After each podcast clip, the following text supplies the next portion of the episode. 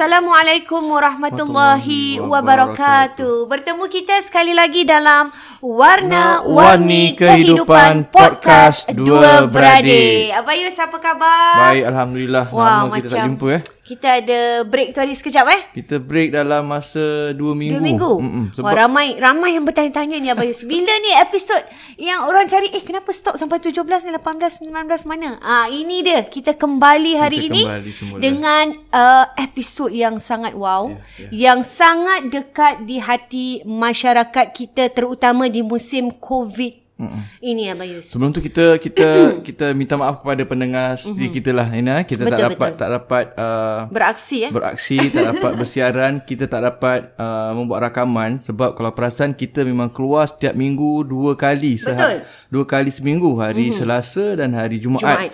Dan kemudian uh, kita sempat rekod beberapa episod tetapi kerana kita berehat kita terpaksa uh, siarkan seminggu sekali sahaja. Betul. Dan uh, minggu lepas tak ada Siaran eh? Ah tak ada siaran mm-hmm. sebab dah dah tak ada dalam stok dah kita Ya. punya dan, rakaman dan tu. itu yang membuat uh, kita punya followers yang tegar yang tega ni uh, message ni mana ni mana ni? Uh, alhamdulillah lah Nah, kita dapat beraksi eh. Kita punya our apa ni technician ni pun dah kembali. Dah kembali. Ah, Baru habis kemarin. O level eh. Ah, semoga dah berjaya eh. Berjaya dia. berjaya amin. Insyaallah. Baru Rabu lepas dah habis jadi dia dah dah dah free sikit lah. okey. Ya. so hari ni Abayus apa yang akan kita kita kongsikan bersama ni? Biasa kita um, kita nak kongsi tentang mental health ni nah, Mhm. tentang kesihatan mental.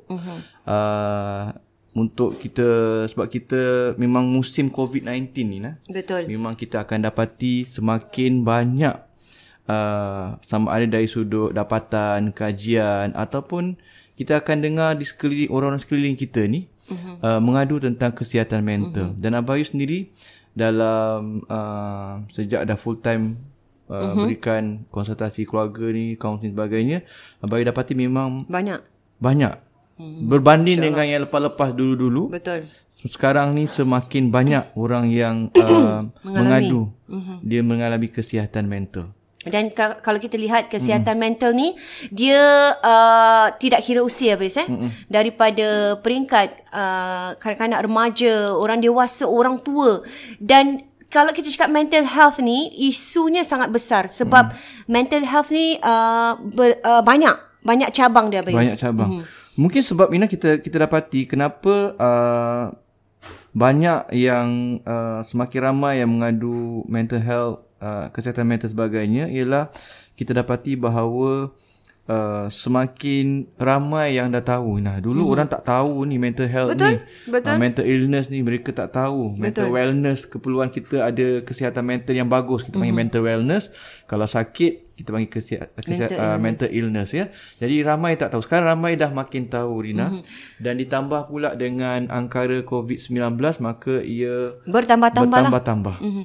Dan kalau kita lihat gejala-gejala sebegini eh mm-hmm. semakin berleluasa, semakin ramai yang create awareness semakin tahu kerana ramai juga yang mengalami di kalangan keluarga. Betul. Jadi mereka Betul. mesti ambil tahu habis. Mesti Betul. ambil tahu dan mesti uh, mendalami tentang mesti, apa sebenarnya Mesti mental health mendalami. ini. Bahkan dikatakan kajian ni nak uh, sebab baru-baru ni ada berkongsi dengan uh, uh, penyampaian tentang kesihatan mental dan Islam mm-hmm. dengan para asatizah mm-hmm. uh, untuk kelas CPE, kelas as- RS lah untuk mm. asatizah. Kita apa satu kajian satu dapatan daripada uh, NUS Duke. Mm-hmm. Daripada NUS Duke maknanya universiti gabungan apa namanya kajian di antara universiti kebangsaan Singapura mm-hmm. dan juga daripada Duke sebab kita ada di NUS ada kajian bersama dia ada program bersama Betul. dengan Universiti Duke di US ni mm-hmm. dan mereka dapati bahawa satu daripada tiga orang dewasa Rina mm-hmm.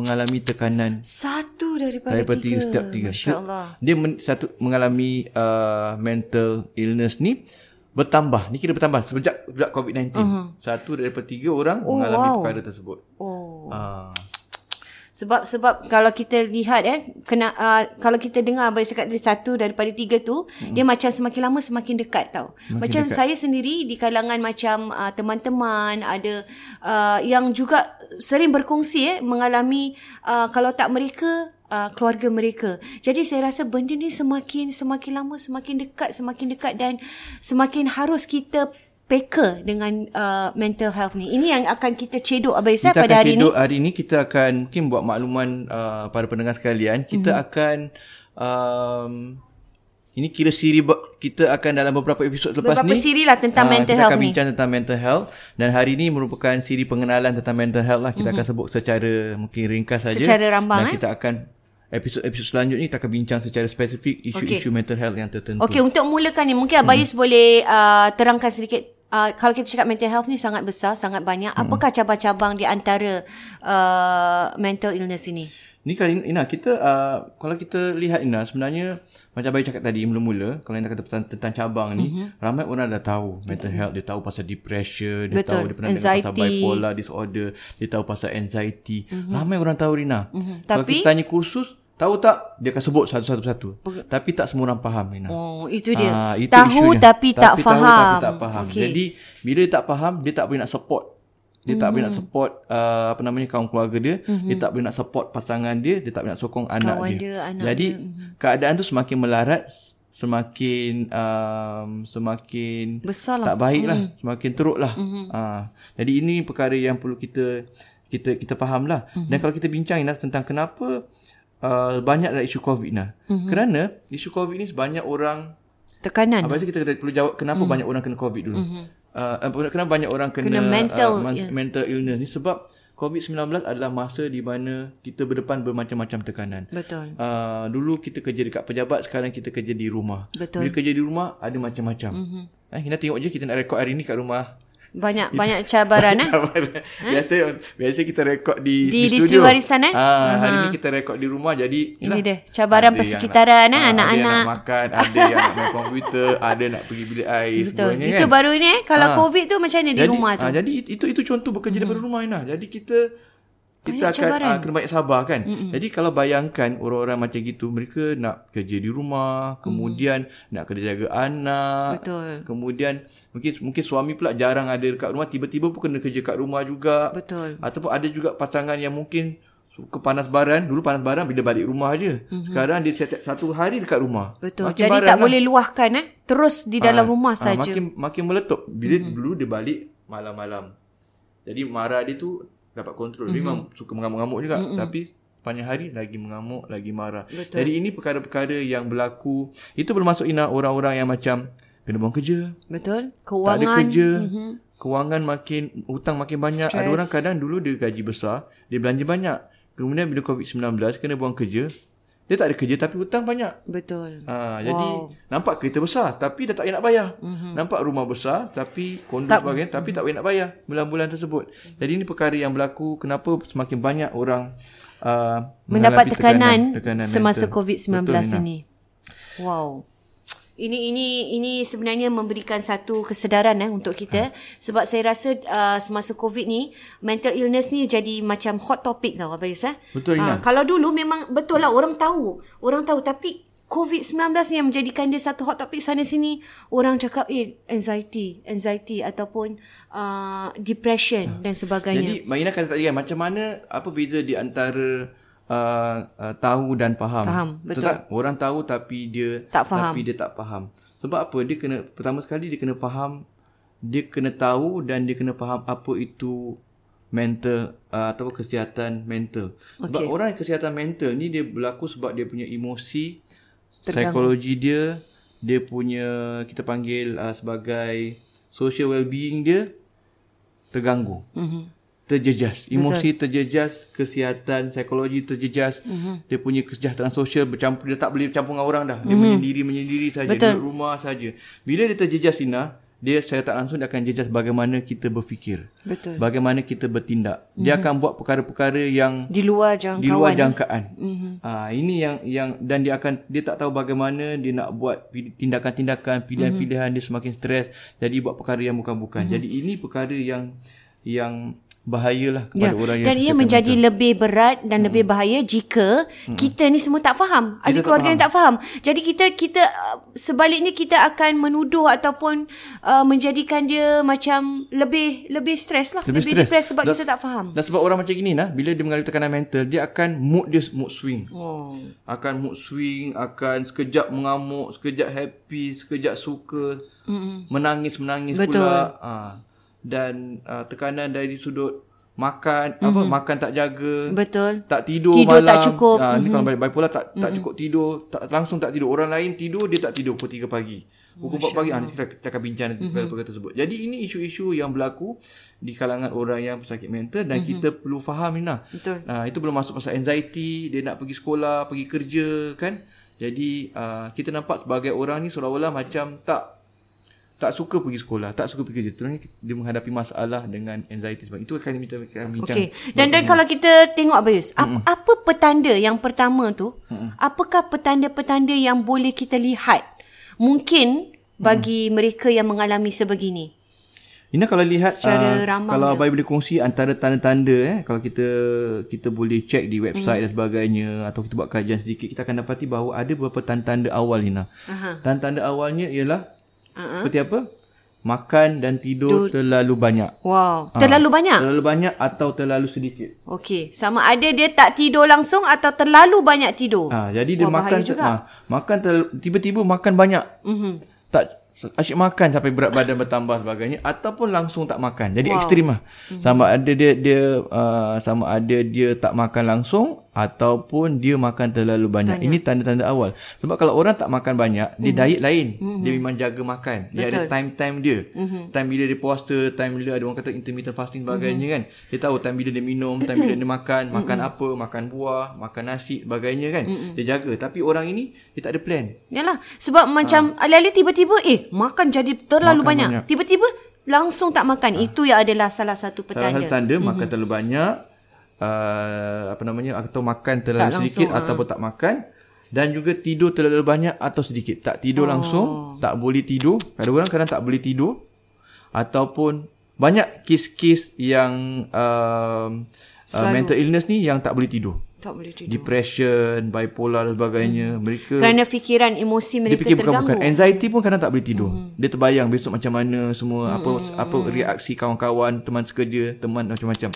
Uh, jadi itu antara, antara yang biasa Tanda. tanda-tanda awal juga Ina orang yang lagi satu ni mereka ni akan tak dia dah tak buat perkara-perkara yang biasa dia buat.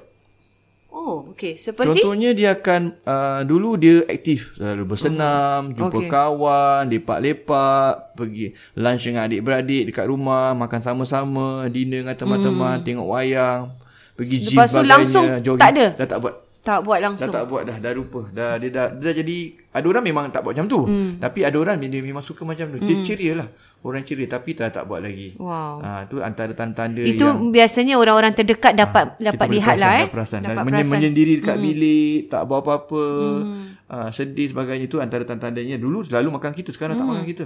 Jadi ini hmm. salah satu yang saya rasa keluarga ibu bapa mesti peka dengan uh, petanda-petanda sebeginilah. Kadang-kadang kita ingat tak ada apa-apa. Tapi kalau dah jadi macam ni maknanya ada sesuatu yang yang Ada sesuatu terjadi. Ya, betul. Juga orang yang macam tiba-tiba hilang tenaga, hilang semangat, Oh, dah lemah, down, dah tak motivated. Kan Tak ada dah, semangat dah, langsung dah, tak dalam ada, hidup, dah, eh. dah, dah, tak berguna macam yalah ada orang kadang dia macam dia depress sebagainya kerana bercerai, kadang-kadang Mhm. kerana uh, kematian, macam gitulah. Uh, jadi itu antara Antara itu petanda lah. antaranya dan juga rasa tak rasa tak berguna. Hmm. Rasa tak bagus. Itu sangat rasa sedih, tak pandai. Sangat sedih. Ha, sebab dia kena buang kerja mm-hmm. ataupun dia tak lulus periksa, dia jadi dia fikir bukan-bukan macam gitu. Mungkin mungkin yang tadi abang cakap rasa Hmm. tak pandai tu adalah segelintir daripada mungkin anak-anak remaja yang mengalami eh sebegitu. Anak-anak remaja dan mungkin kerana persepsi uh, orang sekeliling Orang sekeliling. dalam keluarga, wow. dekat sekolah, Jadi kata-kata hmm. dan tingkah laku orang sekeliling ni hmm. sangat Sangat important, sangat important eh. sangat important. Dia memberikan satu impak kepada pesakit tu sendiri. Betul Ina contohnya contohnya eh, kalau kita ada um, kita ni kalau anak-anak ni kadang ada macam sekarang kita punya kru sedang nak periksa Ha, O-level. Kan? Ha, yang lagi satu PSLE kan. Betul. Ha, nombor tiga. Tapi kita kita pun kadang stres juga nak layan mm-hmm. budak-budak yang tak belajar, mm-hmm. tak apa semua kan. Tapi kita sebagai ibu bapa ni kita kena sentiasa support. Mm-hmm. Kita kena sentiasa support. Kadang abai abai pun macam counselling, orang cerita anak saya PSLE ustaz, anak saya gini tak boleh. Mm-hmm. Kita tak tahu kita pun stres juga. Kita pun sedang kita pun mengalami anak-anak yang ah, sebegitu. Tapi kita abai tengok kadang-kadang orang lagi stres. Mm. Padahal orang punya kes tu macam banding dengan kes kita kes kita uh lagi lagi macam mencabar lagi kan? Betul. kan uh, sebab memang biasa budak-budak kan gitu Ina Betul. bila dah macam dah jenam ni biasa budak-budak dia orang jarang lah belajar sendirilah hmm. nak dah kena beri, dia buat homework tu dah kira dah best lah dah bagus uh, lah dah bagus lah tu dan dia nak periksa besok lusa minggu tu belajar tu dah kira bagus lah kan uh, kan tapi bila dah menengah kadang baru orang start belajar ya. sendiri baru mereka sedar uh, lah baru kadang ada yang umur 14 ada umur 15 hmm. ada umur dah O level ataupun dah A level baru belajar betul-betul hmm. dulu O level pun bela- macam Main-main. tak belajar sangat. Mm-hmm. Jadi lain-lain budak lain-lain tu.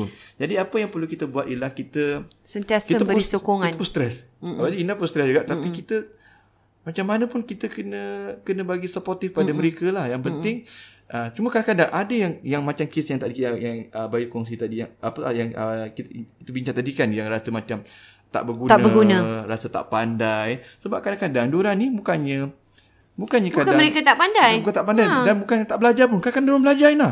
Diorang lagi belajar hmm. daripada yang Tapi diorang rasa tak cukup. Eh? Yang rasa tak cukup tu keluarga, keluarga. Jadi memberi tekanan pada dia. Betul. Jadi mm-hmm. katakan dia dah belajar betul-betul dan dapat result mm-hmm. dapat 30 markah. Mm-hmm. Tak lulus lah. Betul.